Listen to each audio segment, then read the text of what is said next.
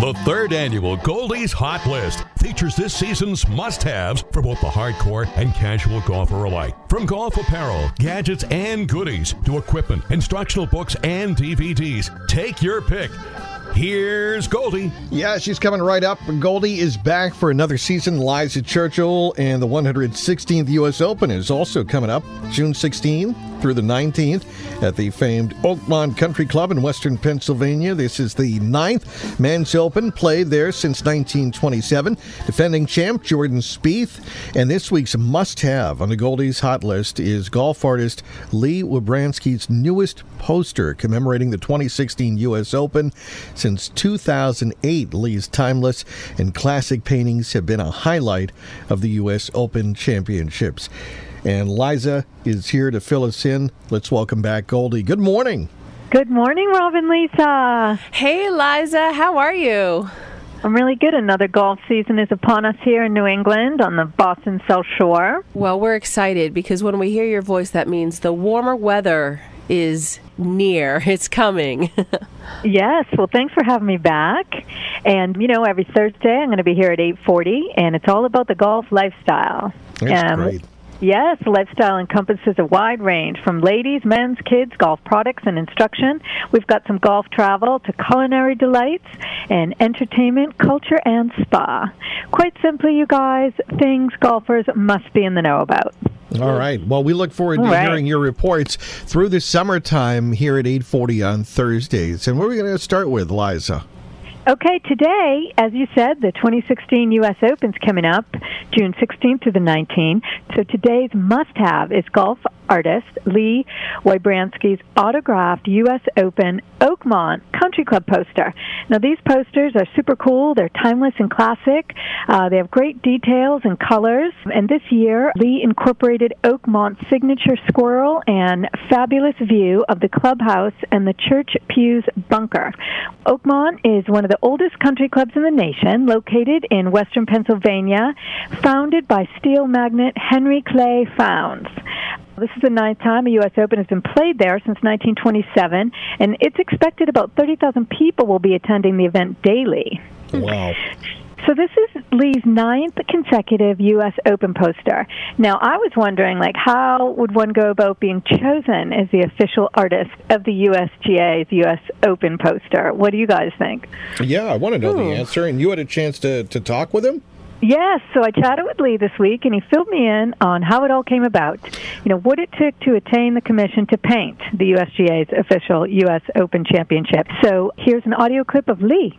How does one go about getting the commission to paint a U.S. Open poster? I've been working as a commercial artist in golf probably a good 10 years. And in that time, I had done a few events, the Senior Open, the Senior PGA Championship, the Walker Cup, Tiger Woods' first tournament, the AT&T at Congressional back in 2007. For about 6 years, I was working for the USGA as their logo designer. So we designed the U.S. Open logos. And I was just doing that work for several years for them, all the while lobbying for the opportunity to create a poster. So after about 4 or 5 years of working together and me lobbying for the chance to do it, in 2008 sort of a slot opened up, and they gave me a shot at the poster at Torrey Pines in 2008, and we just kind of killed it that year. There were lines of people waiting to buy the poster, and they had sold more than twice as many as ever before, and it kind of was a little runaway success, and that kind of paved the way for what came next. All right, so that's pretty exciting. That's a good start there. And Liza, you also had more to talk with him about, right? I did. I was wondering, how does a golf artist go about sketching and painting a rendering of a golf course? I mean, I wouldn't know how to go about it.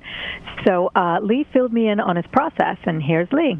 This year's rendering, what is your process when you design the posters? I typically visit the site about 6 to 9 months in advance. I visited Oakmont in September of 2015 and had a couple of gorgeous days out on the golf course photographing and sketching, and I chatted at length with a couple of people there, including John Zimmer, who's the superintendent. Those guys always are good for, telling you neat little spots, nooks and crannies on the golf course that only they know about. So that was useful. And then by the end of that couple of days, I usually have have about three concepts in mind that I then draft up in rough sketches and pitch to the USGA. They pick one that they want to move ahead with. It's typically my favorite. I think every time it's been the one I really recommended, but sometimes, you know, you could live with any of the options. So we'll pick a final concept, and then we'll do a whole bunch of sort of fall revisions to it, put the logo here, put the logo there, what color is the type supposed to be, that sort of stuff. And then once we get approval, I paint the actual artwork, which are typically hand-painted watercolors on paper. They're usually about half the size of the poster typically, but sometimes we do the full-size